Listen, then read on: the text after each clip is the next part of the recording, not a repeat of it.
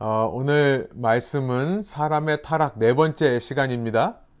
흩어짐의 도시라는 제목으로 말씀 나누기 원하는데요. 창세기 11장의 말씀을 여러분 성경책 펴놓으시고 우리 함께 읽기 원합니다. 예, 창세기 11장 1절부터 9절까지의 말씀 저와 여러분이 한 절씩 번갈아 가면서 읽기 원합니다. 여러분께서는 짝수절만 읽으시면 되겠고요. 마지막 절 함께 읽으시면 되겠습니다. 제가 먼저 1절부터 어, 창세기 11장을 한번 읽어보겠습니다.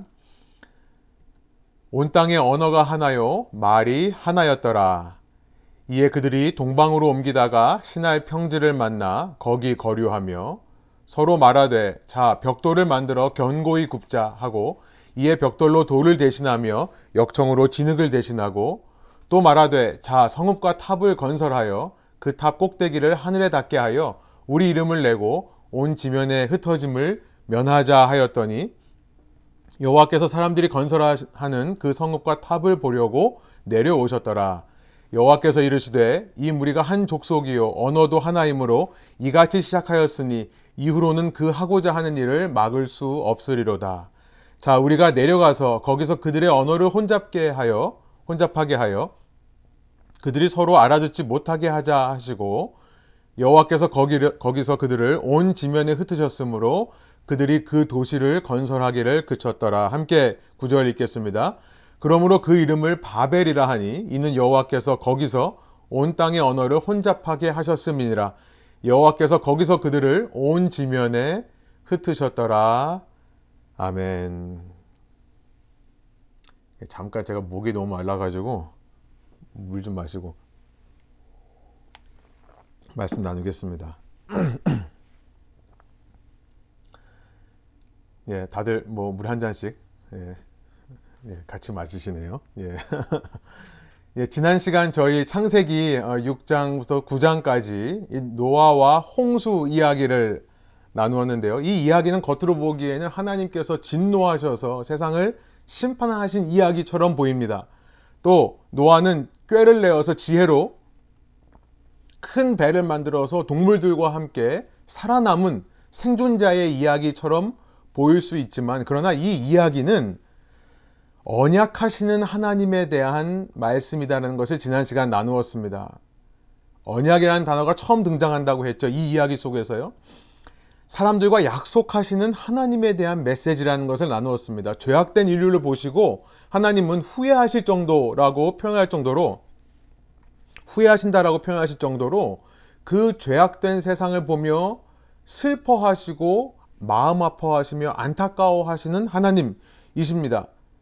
그러나 그들 중에 그 죄를 겸손하게 인정하고 하나님이 필요합니다. 나에게는 주님이 필요합니다라고 나오는 의인들, 의인이란 바로 그런 사람이라고 했죠. 그 의인들을 하나님께서는 말씀을 주셔서 바르게 살도록 지도하실 뿐만 아니라 그들이 넘어질 때라도 무지개 언약으로 지켜 보호하여 주시며 주님이 원하시는 곳까지 이끌어 주시겠다 약속해 주시는 하나님이라는 것이 이 메시지, 이 이야기의 메시지라고 지난 시간 나누었었습니다.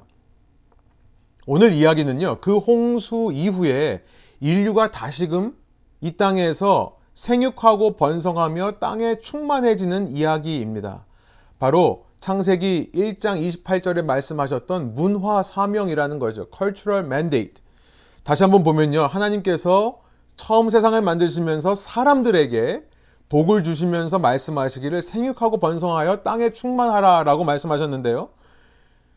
창세기 9장 1절로 가보면 이 홍수가 끝난 직후에 하나님께서 노아와 그의 아들들에게 똑같이 말씀하십니다. 복을 주시면서 말씀하시기를 생육하고 번성하여 땅에 충만하여라. 7절에도 똑같은 이야기가 나옵니다. 너희는 생육하고 번성하며 땅에 편만하여 거기서 번성하여라. 그러면서 9장 12절부터 13절까지 무지개 언약을 주시죠. 이 언약으로 인해 이제 노아의 그 세 아들로부터 인류가 이 땅에 나오기 시작한다는 것을 창세기 9장 19절이 말씀합니다. 이 세 사람이 샘과 함과 야벳이라고 하는 노아의 세 아들들이 어, 노아의 아들들인데 이들에게서 인류가 나와서 온 땅 위에 퍼져 나갔다.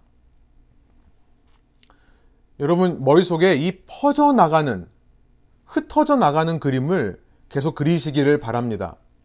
이것이 하나님께서 노아의 홍수 이후에 하나님의 명령, 그 문화 명령을 이 땅에 실현해 가시는 과정인데요. 다시 말씀드리지만 그것이 언약의 능력으로 이루어진다는 겁니다. 사람의 힘이 아닌 하나님께서 당신 자신에게 화살을 겨누면서 내가 책임지고 너희들을 이끌어 주겠다라고 하는 그 약속의 능력으로 이 일이 일어난다는 것이죠. 여러분, 이 19절을 가지고 어떤 사람들은 어떻게 한 가정, 한 사람으로부터 모든 인류가 나올 수가 있겠느냐라고 이야기를 하는 분들이 있는데요. 다시 말씀드립니다만 이 창세기의 이야기는 우리가 과학의 눈이나 법적인 시각으로 해석할 것이 아니라고 했습니다. 어떻게 한 가정에서부터 모든 인류가 나왔다고 할 수 있는가? 불가능한 이야기는 인류학적으로 아닙니다. 그러나 그것이 목적이 아니라 이 이야기는 그렇게 하나님의 언약으로, 하나님의 도우심으로, 하나님의 은혜로 이 땅이 다시 번성하기 시작하는 것을 전달하고자 하는 목적인 것으로 이해하시면 되겠습니다. 9장에 이런 일이 있고 나서 10장에 보면 그 다음 장에 보면 이제 이 세 아들로부터 수많은 민족과 나라가 생겨나는 이 족보의 이야기가 있는데요. 지니알러지입니다. 그런데 10장을 가만히 보면은 갈라져 나갔다, 퍼져 나갔다라는 표현들이 계속 반복해서 등장한다는 것을 우리가 발견하게 됩니다. 10장에 쭉 이 아들들의 이름이 족보처럼 쭉 나온 다음에 마지막에 이렇게 마무리됩니다. 이들이 각 종족의 족보를 따라 갈라져 나간 노아의 자손 종족이다.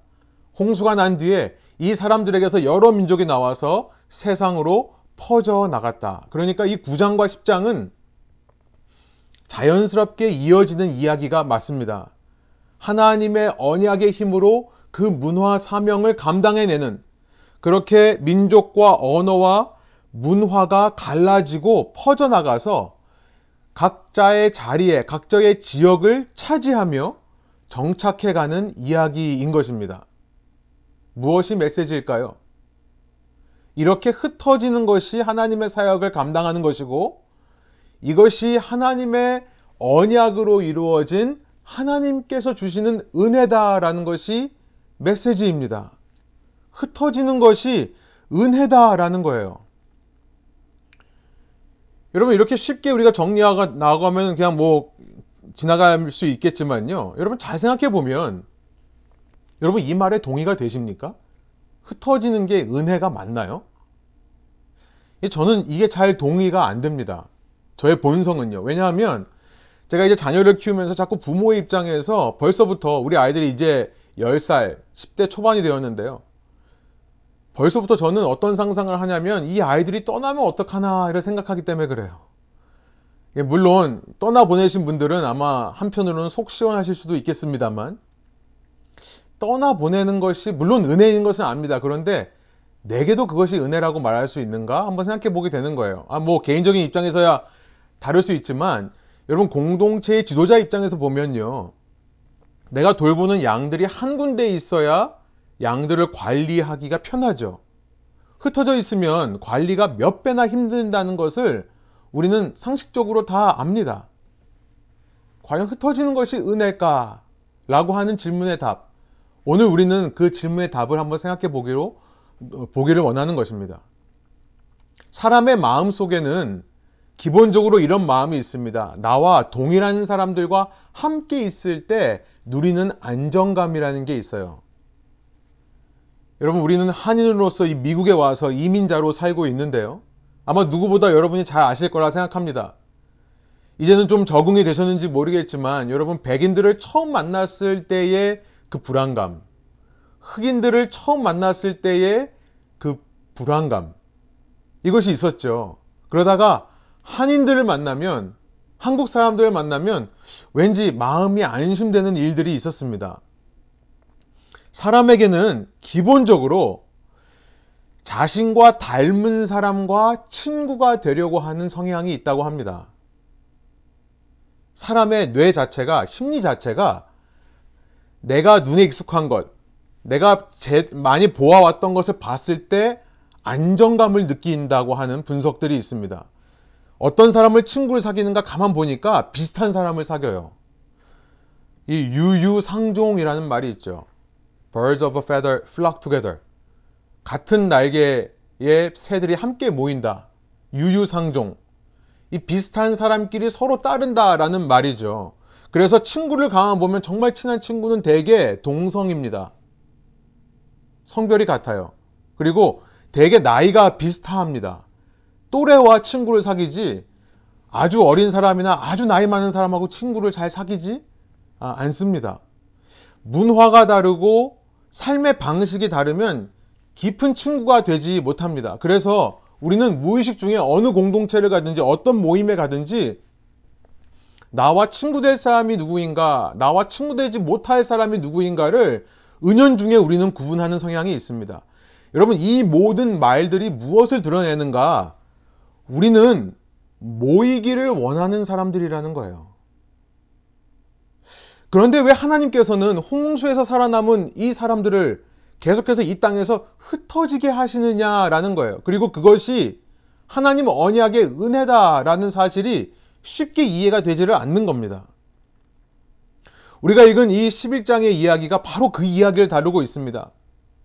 하나님께서는 모이기를 좋아하는 우리의 성향과 반대로 우리를 흩으시려고 한다. 여러분 이런 성경에서 이런 시각에서 성경을 읽으면 우리가 다 알고 있다라고 생각하는 이 바벨의 이야기가 오늘 또 다로 다르게 어떻게 우리에게 새롭게 다가온지를 우리가 생각해 볼 수 있을 줄로 믿습니다.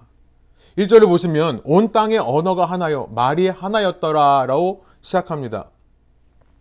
이 성경 속에 있는 문제점들을 찾아내려고 하시는 분들이 이 1절을 보면서 지금 바로 전장 10장에는 모든 민족이 언어별로 갈라져서 나가는 것을 말하고 있는데 이미 10장 5절, 21절, 30절에 보면 모든 민족이 그 언어대로 나뉘었다는 기록들이 있습니다. 그런데 왜 갑자기 11장에 와서 온 땅의 언어가 하나였다라고 말하느냐? 이거 앞뒤가 안 맞는다라고 트집을 잡는 분들이 있는데요. 말씀드린 대로 9장과 10장은 하나의 흐름으로 가는 것입니다. 문화 사명을 이루기 위해 언약의 힘으로 곧 하나님의 도우심으로 그 문화 사명을 이루어가는 인류의 모습을 쭉 기록한 겁니다. 그런데 11장은 이런 질문을 하는 겁니다. 그런데 그게 은혜가 맞느냐라는 질문을 하는 것 같아요. 그 흐름 속에서 계속해서 그 흐름과는 반대로 가려는 인류의 성향이 있더라라는 사실을 11절이 고발하는 겁니다. 하나님은 홍수로부터 시작해서 무지개 언약을 이루시면서 계속 사람들을 흩어 가시는데요. 어느 사람들은 그 명령에 불순종해서 원죄적인 성향을 가지고 자꾸만 모이려고 하더라 라는 사실을 이 시간의 흐름과 상관없이 11장이 보여주는 것입니다. 한 나라의 이야기를 보여주는 겁니다. 유대인의 언어로 바벨이라고 불리는 한 나라의 이야기, 혹은 한 지역의 이야기. 나중에 이 바벨이라는 말이요. 그리스 말로 바벨론이라는 말이 말이 되죠. 그러니까 우리가 어, 아카드어나 그리스어로 바, 바빌론이라고 하면 이 바벨과 같은 나라인 겁니다. 이것을 대표로 보여주는 것으로 우리가 이해할 수 있는 겁니다. 온 땅이라고 되어 있는데요. 1절에 온 땅의 언어. 여기서 말하는 온 땅은 지구 전체를 말하는 걸 수도 있지만 보통 고대 사람들이요. 한 나라의 영토를 얘기할 때 온 땅이라고 표현을 했었습니다. 이 마태복음 9장에도 보면은 예수님께서 죽은 소녀를 되살리신 사건이 온 땅에 퍼졌다라는 어, 그 소문이 퍼졌다라는 기록이 있는데요. 그 온 땅이라고 할 때 그 온 땅은 온 지구를 말하는 것이 아니라 그 온 지역을 이야기하는 겁니다. 누가복음 2장 1절에 보면 시저 어거스투스가 천하를 다 호령하여 호적하라라고 명했다라는 기록이 있습니다. 거기서 말하는 천하, 온 세상은 전 지구를 말하는 게 아니라 당, 자기가 다스리는 이 어거스투스 황제가 다스리는 로마 왕국 전체를 가리키는 말이죠. 이 온 땅의 언어가 하나요, 말이 하나였더라. 전 지구적인 언어를 얘기한 걸 수도 있고 한 지역을 얘기하는 걸 수도 있다. 이렇게 알고 우리가 이해하면 되겠습니다. 이에 그들이 동방으로 옮기다가 신할 평지를 만나 거기 거류하며 이렇게 이절이 말씀합니다.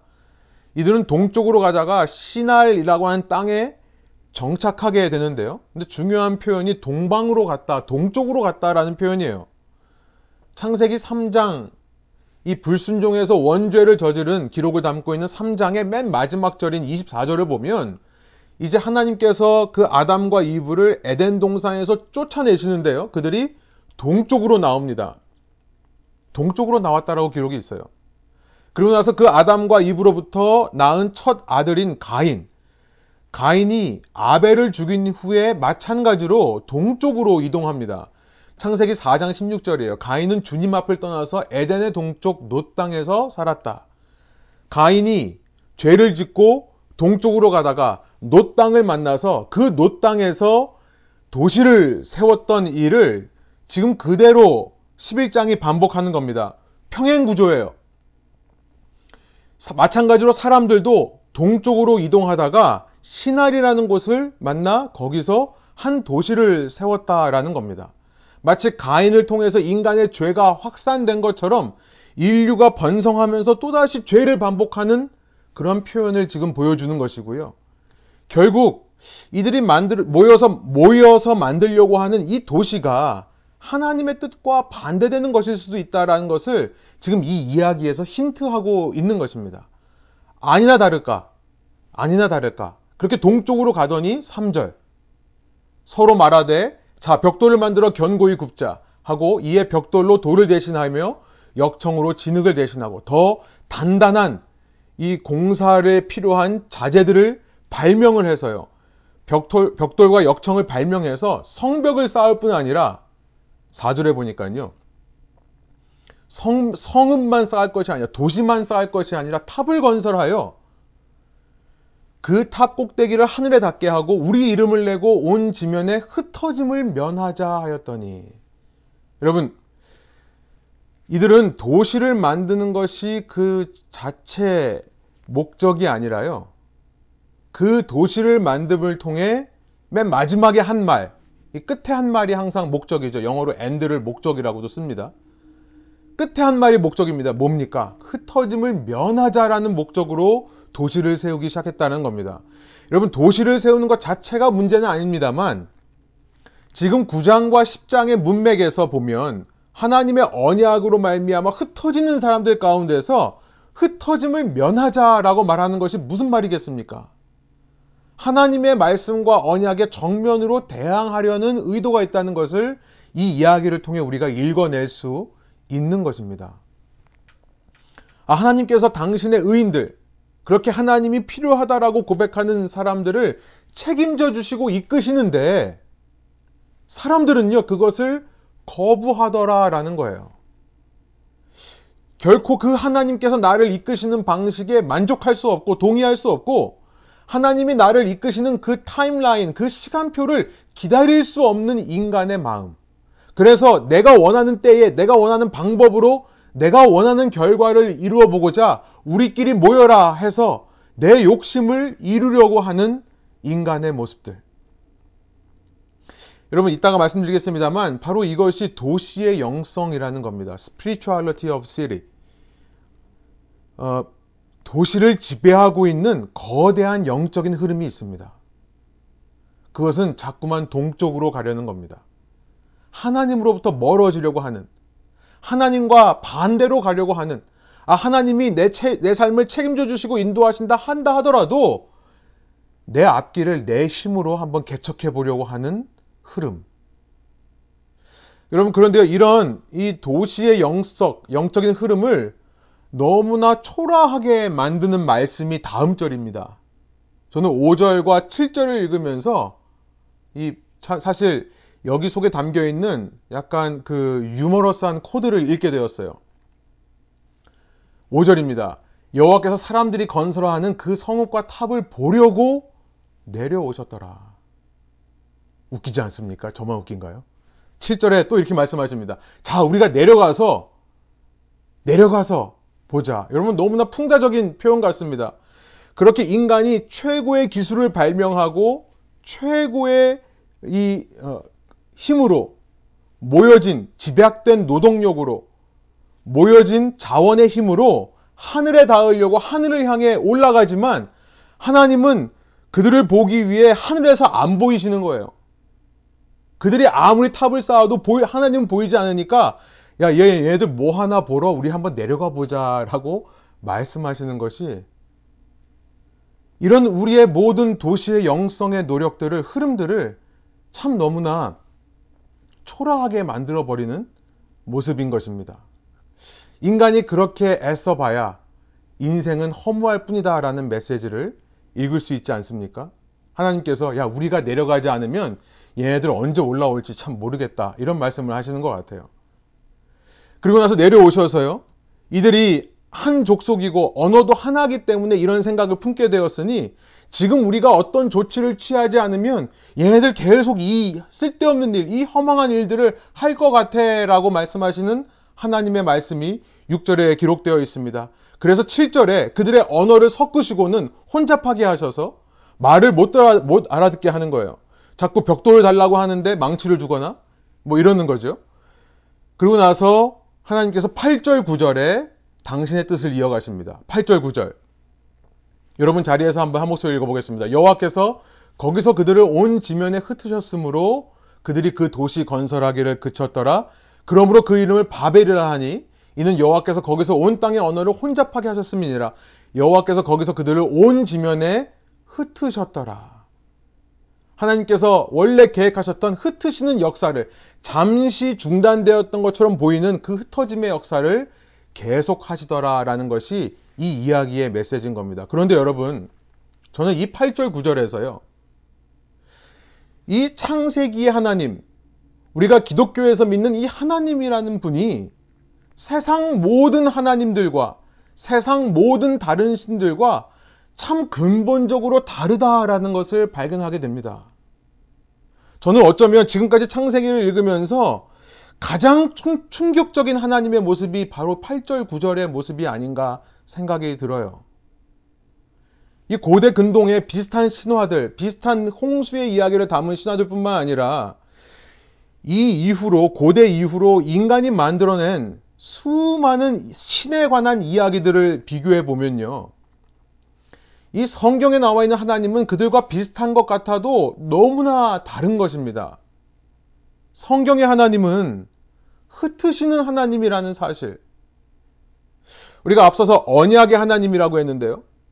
하나님은 그 언약의 하나님으로 남아있기 위해 어쩌면 우리를 흩으시는지도 모르겠다는 생각이 듭니다.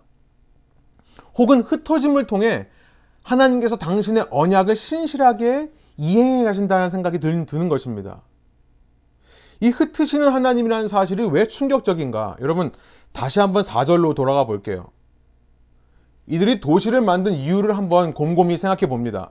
왜 도시를 만들었을까? 그런데요, 이들은 참 신기하게도 그 탑 하늘 꼭대기를, 아, 탑 꼭대기를 하늘에 닿게 하기 위해 이 도시를 만들었고 탑을 쌓았다라고 4절이 말씀하고 있습니다. 그러니까 단지 야 우리끼리 잘 먹고 잘 살자라는 마음으로 도시와 탑을 건설한 것이 아니라는 것을 알게 되죠. 여러분 그 탑 꼭대기를 하늘에 닿게 하자라는 표현에서 어떤 영적인 모습을 발견하시지 않습니까? 하늘이라고 하는 곳은 당, 지금 우리가 생각하는 지구 대기권을 말하는 것이 아니라 당시 사람들에게는 신이 거하는 곳입니다. 신의 통치 영역이에요.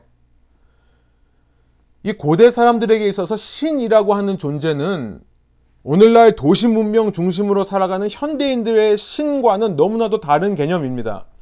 오늘날 도시 속에서의 이 도시의 영성 속에서 신앙생활 하는 사람들의 신은요, 거의 잊혀져 있습니다. 그 중요성이 별로 필요가 없어요. 왜냐하면 이 도시 안에서는 더 이상 신이 필요하지를 않거든요. 신 없이도 우리는 얼마든지 풍족한 삶을 누릴 수 있거든요. 이 도시 속에서 신을 기억한다 하더라도 그것은 이 도시에서 더 나은 삶을 살기 위해 나를 도와주는 존재 정도로 사람들이 생각합니다. 여러분, 종교를 왜 가지십니까? 라고 물어보면 대부분 현대 도시 사람들이 뭐라고 말합니까? 마음의 평안을 얻기 위해서요. 세상에서 너무 내가 시달리다 보니까 신앙생활 하면서 조금이라도 내 마음의 평안을 되찾으려고 신앙생활 한다고 말하는 사람들이 너무나 많습니다. 예, 그것도 중요해요. 마음의 평안을 회복하는 것도 신앙의 한 부분입니다만 그게 전부 아니죠. 그것은 전부 아닙니다. 우리가 신앙생활 하는 이유 전부가 아니라는 거예요. 이 현대 사람들은 신을 섬기는 것을 마치 삶의 약간 액세서리 같은 옵션 같은 취급하는 경향이 있었지만 여러분 고대 사람들은 그렇지 않았습니다. 신은 내 삶의 전부였어요. 고대 사람에게 왜 신을 섬깁니까? 라고 말하면 그들은 내, 내 삶이 신 없이는 불가능하기 때문입니다. 라고 이야기를 했을 것입니다. 어떤 면에서 고대 사람들이 현대 사람들보다 더 영적인 사람들입니다. 당시 신이 없다고 생각하는 사람은 없었습니다. 이 신이 없다는 생각은 아주 최근에 예, 이 20세기 후반부에 등장한 어, 그런 생각이죠. 아, 죄송합니다. 18세기, 19세기에 등장한 생각이죠. 시대가 발전할수록 신앙심이 깊어집니까? 개인적으로 보면 그럴 수도 있겠습니다만 전체적으로 보면 고대 사람들이 신에 대해서 더 깊은 고민과 생각을 했었습니다. 당시 모두 신을 믿고 있었고요. 특별히 각 민족마다 신이 있었습니다. 더 작은 단위에서 각 가정마다 신이 있던 사회예요. 그래서 다신론을 믿었습니다. 사람들이 만나면 너의 신은 어떤 사람이 어떤 존재냐라는 것을 서로 물어봤고요. 그 사람의 삶을 통해 아, 이 사람의 신은 이런 사람이구나 하는 것을 알았던 시대예요. 이들은요, 그냥 잘 먹고 잘 살기 위해 탑을 쌓았던 사람들이 아니라 그 신과 더 가까이 교제하기 위해 그 신과 더 가까이 만나기 위해 탑을 쌓았던 존재들입니다.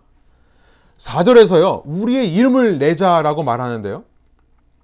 사실 현대에서 우리가 지금 우리의 이름을 세상에 알리자라고 말하는 것과 다른 의미입니다. 오늘날 우리의 이름을 낸다는 것은 무슨 말이에요? 성공한다는 말이죠. 그러나 당시 이름을 낸다라는 것은 한마디로 말하면 이겁니다. 가문을 빛낸다.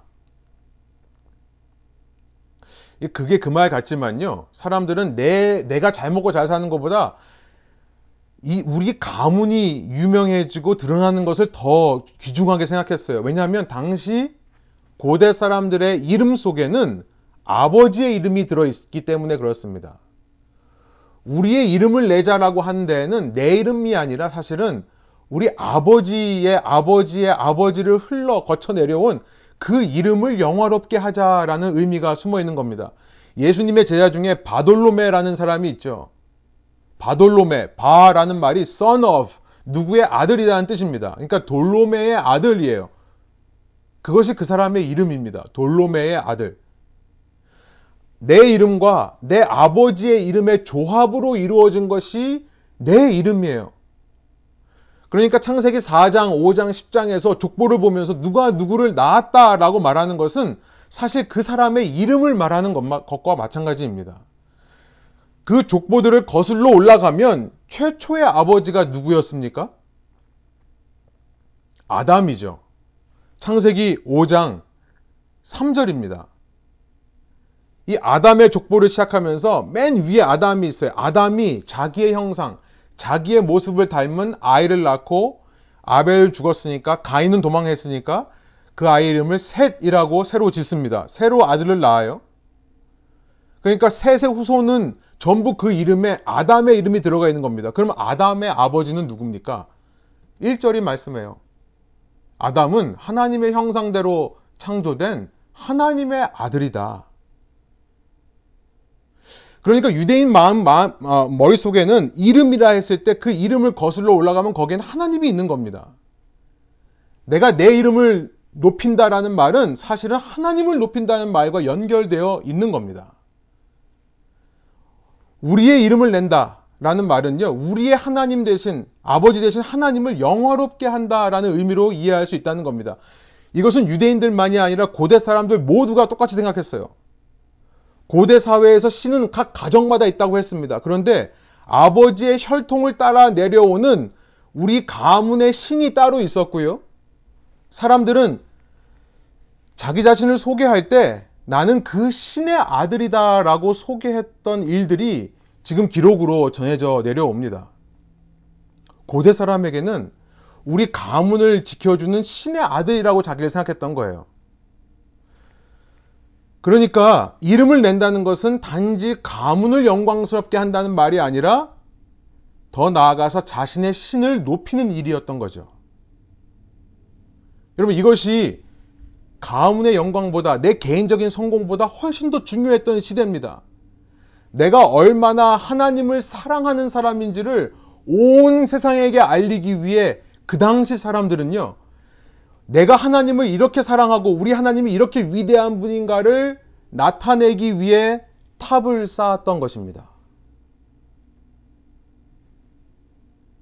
지금 4절에서 탑을 쌓아 하늘에 닿게 하고 우리의 이름을 내자라고 하는 것은 결론적으로 말하면 자신들이 하나님의 하나님에게 영광을 돌리는 방법을 묘사하는 거예요. 자신들의 신을 가장 잘 섬기는 방법을 묘사하고 있는 겁니다. 그 신을 영화롭게 하기 위해 모여야 하는 겁니다. 모여서 종교적인 힘을 내서 서로 으쌰으쌰해서 벽돌과 역청을 가지고 신이 주신 지혜로 말미암아 새로운 기술로 높은 탑을, 탑을 쌓아 올려 하늘까지 닿으면 그 신과 직접적인 교류가 일어나게 되고 그걸 통해 주위 모든 사람에게 우리의 신은 위대하다라는 말을 하고 싶었던 것입니다. 사랑하는 여러분, 이것이 바로 고대로부터 지금까지 인류가 수천 년 동안 가지고 있는 지금도 마음에 새기고 있는 종교심이라는 겁니다. 어느 신화나 어느 전설의 이야기나 어느 종교 이야기나 모든 신앙의 이야기를 봐도 사람들은 모여서 탑을 쌓습니다. 어느 종교, 어느 문화나 다 그렇습니다. 지금 창세기 11장에서 나오는 이 탑이 지구라트라고 추측하는 사람들이 있습니다. 고대의 재단이에요. 벽돌을 쌓아 올려서 만든 것이기 때문에 아마도 11장에 있는 이 바벨 탑이 이런 지구라트가 아니었는가 생각하는 사람들이 있지만요. 그것은 확실하지는 않습니다. 중요한 것은 모든 종교에서 이런 탑을 요구한다는 사실이에요. 왜냐하면요, 그것이 사람에게 자연스러운 생각이기 때문에 그렇다는 겁니다. 신을 높이고 명화롭게 하기 위해서 건물을 만들고 그 건물을 통해 신이 영광받는다는 생각은요, 우리끼리 모이기를 즐거워하고 그 모임 속에서 안정감을 찾는 인간의 본성과 딱 맞아 떨어지는 이야기라는 것입니다. 여러분, 그래서 중세 카톨릭이요. 그렇게 돈을 쏟아부어서 거대한 성당을 만들었던 게 아닙니까? 여러분, 이것은 상당히 영적으로 보이지만 이것은 사실은 힘의 논리입니다. 권력의 논리예요. 부의 논리입니다. 이것을 제가 도시의 영성이라고 말하는 것입니다. 모든 종교를 보면, 모든 신화를 보면 이 도시의 영성으로 가득합니다.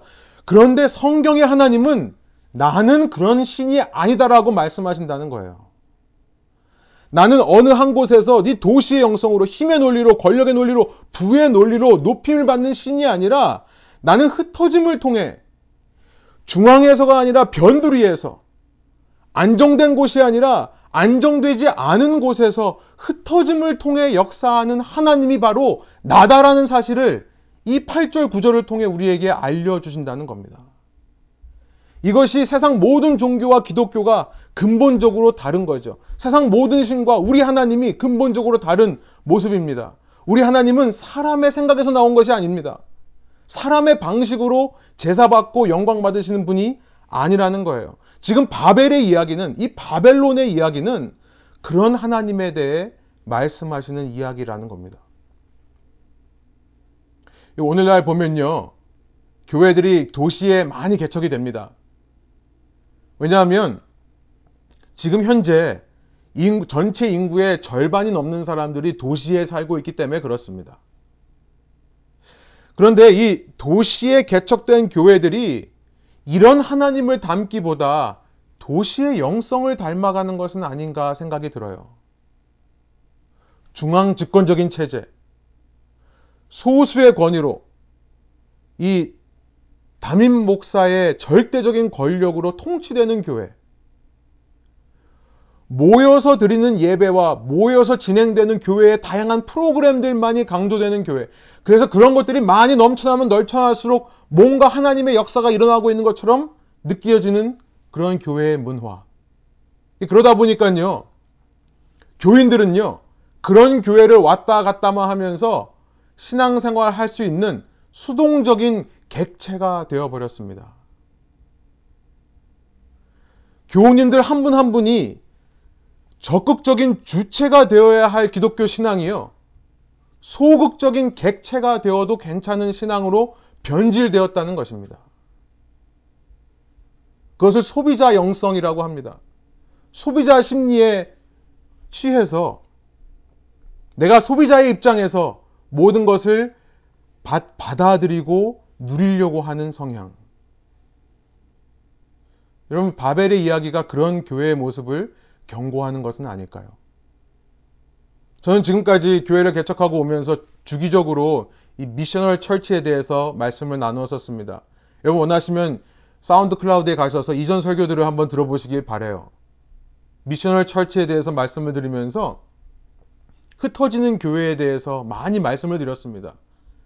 비록 도시 안에 있지만 도시의 영성에 우리가 지배받지 않고 우리는 오히려 이 도시에 있는 모든 자원들과 귀한 기회들을 가지고 도시에서 소외받는 자들, 또 지구 반대편, 도시가 아닌 비도시 지역에서 선교하시는 분들을 위해 우리가 가지고 있는 이것들을 귀하게 쓸 수 있다면 그것이 이 도시에 개척된 우리 교회가 개척된 이유 중에 하나가 아닐까라는 말씀을 계속해서 나누어 왔습니다. 여러분 우리가 바쁜 도시 생활 속에서도 우리가 시간을 내서 노숙자 사역을 이어가려고 하는 것이 바로 그런 이유입니다. GSM이라는 선교단체를 통해서 우리가 지구 반대편에 있는 선교사님들을 한 가정이 한 선교사님씩 양, 어답해서 함께 지원하는 그런 1대1 동역 선교를 하자라고 했던 것도 같은 취지에서입니다. 또 우리가 1년마다 한 번씩 선교사님과의 만남을 통해서 그 선교사님들의 어, 여러 가지 소식들을 듣고 함께 기도하며 1년 동안 기도하며 1년 동안 우리가 헌금을 모아 그 선교사님에게 지원해 드리는 이유도 바로 그것입니다. 모이되 흩어지기 위해 모이기 위함인 것입니다. 여러분 소원학교로는요 우리 교회 교인들만큼은 정말 이 소비자적인 영성에서 벗어나시기를 소원합니다. 아니 그런 영성을 소유하셨기 때문에 사실은 이런 작은 교회 와서 신앙생활 하시는 거 아닙니까? 여러분, 여러분 한 분한 한 분이 여러분 한 가정 한 가정이 교회이고 사역의 선교 사역의 적극적인 주체임을 잊지 마시기를 소원합니다. 우리 하나님은요. 한 군데 자기의 양, 당신의 양들을 모아놓고 편하게 관리하시는 하나님이 아니시기 때문에 그렇습니다. 그것이 우리의 적용이에요. 모아놓고 관리하면 편하죠. 그러나 우리 하나님은요. 그렇게 모아놓고 관리, 편하게 관리함을 통해 더 크게 영광 받으시고 더 크게 역사하시는 하나님이 아니시라는 것을 이 본문이 말씀하는 겁니다. 하나님은요, 그 흩어지는 것을 기뻐하고요. 흩어지는 한 가정, 한 가정, 한 개인, 한 개인과 함께 동행, 동행하시며 작은 일이라도 그들을 통해 역사하시기를 기뻐하시는 하나님이라는 사실. 여러분, 다음 시간에 살펴보겠습니다만, 하나님은요, 아브라함의 하나님이신 것을 부끄러워하지 않으셨다는 것을 우리가 기억해 보길, 볼 필요가 있습니다. 그럼 당시 아브라함이 유명했나요? 아니요. 어떤 고대 문헌에도 아브라함이라는 사람의 이름은 등장하지 않습니다. 당시 고대에 왕들이 없었습니까? 거대 문명이 없었습니까? 아니에요. 아카드 문명, 수리아 문명, 이, 집트의 문명들이 있었어요. 그들의 왕들은 신이라고 불릴 정도로 막강한 권력과 부와 힘을 소유했던 사람들이었습니다. 뭐 아브라함이 나름대로는 부자라고 했지만 그런 왕들과 비교가 되겠습니까? 여러분 그런 화려한 문명들 속에는 그 화려한 도시 속에서 화려한 궁전과 성전 속에서 예배 받으시는 신들이 다 있었습니다. 화려한 신전에서 화려한 제사를 받는 신들이 있었어요. 그 신들 다 어디 갔죠? 저는 그 신들을 가리켜서 발굴의 신이라고 부릅니다. 무슨 말이냐면 그 신들은 전부 잊혀져서요. 오늘날 고고하게 발전이 없었다면 발굴되지도 못했을 신이 되어 버린 겁니다. 언어도 문명도 제사법도 전부 다 잊혀져 버린 신. 하나님은 흩어지는 사람들과 함께 하셨지만 그더 놀라운 기록과 역사들을 이루시는 하나님이라는 사실. 여러분, 예수님도 마찬가지입니다. 한 곳에 모아놓고 신앙생활을 가르치신 적이 없습니다. 막강한 신흥 종교 세력으로 유대교를 대체할 새로운 패러다임을 제시할 수 있었습니다. 그러나 그는 정처 없이 떠돌아 다니셨어요. 소외되고 굶주린 자들, 아무리 봐도 예수님과 똑같은 점이, 유사한 점이 하나도 없는 자들을 찾아가셔서 그들을 만나며 사역하며 다니셨다는 겁니다. 여러분, 간절히 여러분, 저와 여러분이 이 말씀을 붙들기 원합니다. 예수님처럼 흩어지는 사역을 해내는 저와 여러분 되기를 원합니다. 내가 먼저 섬기고, 내가 먼저 찾아가고, 내가 먼저 도움을 줄 수 있는 사역. 나와 친구가 될 수 있는 사람만이 아니라, 나와 생활 여건도 비슷하고, 성향도 비슷하고, 모든 취향도 비슷한 사람들과만이 아니라, 예수님처럼 전혀 다른 사람들을 찾아가 섬길 수 있는 참된 신앙의 사람들. 그것이 바로 흩으시는 하나님을 믿는 사람들의 모습이라는 겁니다. 여러분, 순나눔 질문, 네 번째 질문을 여러분이 꼭 한번 나눠보시길 원하고요. 오늘 설교는 히브리서 13장 11절부터 16절을 읽고 마치도록 하겠습니다. 유대교 역시 중앙 집권적인 종교였습니다. 유대교의 제사의식에서 대제사장은 속죄 제물로 드리려고 짐승의 피를 지성소에 가지고 들어가고 그 몸은 진영 밖에서 태워버립니다. 지성소 중심의 신앙이었는데요. 그러나 예수께서는 자기의 피로 백성을 거룩하게 하셨는데요. 성문 밖에서 고난을 받으심으로 그 일을 하셨다는 것을 히브리서 13장 12절이 말씀합니다. 그렇기 때문에 우리도 진영 밖으로 나아가 그 진영 밖에 계신 성전 밖에 계신 예수님께 나아가서 그가 겪으신 치욕을 짊어지십시다. 사실 우리에게는 이 땅 위에 영원한 도시가 없고 우리는 장차 올 도시를 찾고 있습니다. 그러니 우리는 예수로 말미암아 끊임없이 하나님께 찬미의 제사를 드립시다. 이것은 곧 그의 이름을 고백하는 입술의 열매인데요. 여러분 하나님께서 그 영원한 도시, 이 땅의 도시가 아니라 이 땅의 도시 속에 있지만 영원한 도시를 꿈꾸며 찬미의 제사를 드리는 것을 기뻐하시는데 그 찬미의 제사가 무엇인지를 마지막 16절이 말씀합니다. 한 목소리로 한번 읽어보겠습니다. 선을 행함과 가진 것을 나누어 주기를 소홀히 하지 마십시오. 하나님께서는 이런 제사를 기뻐하십니다. 아멘. 함께 기도하겠습니다.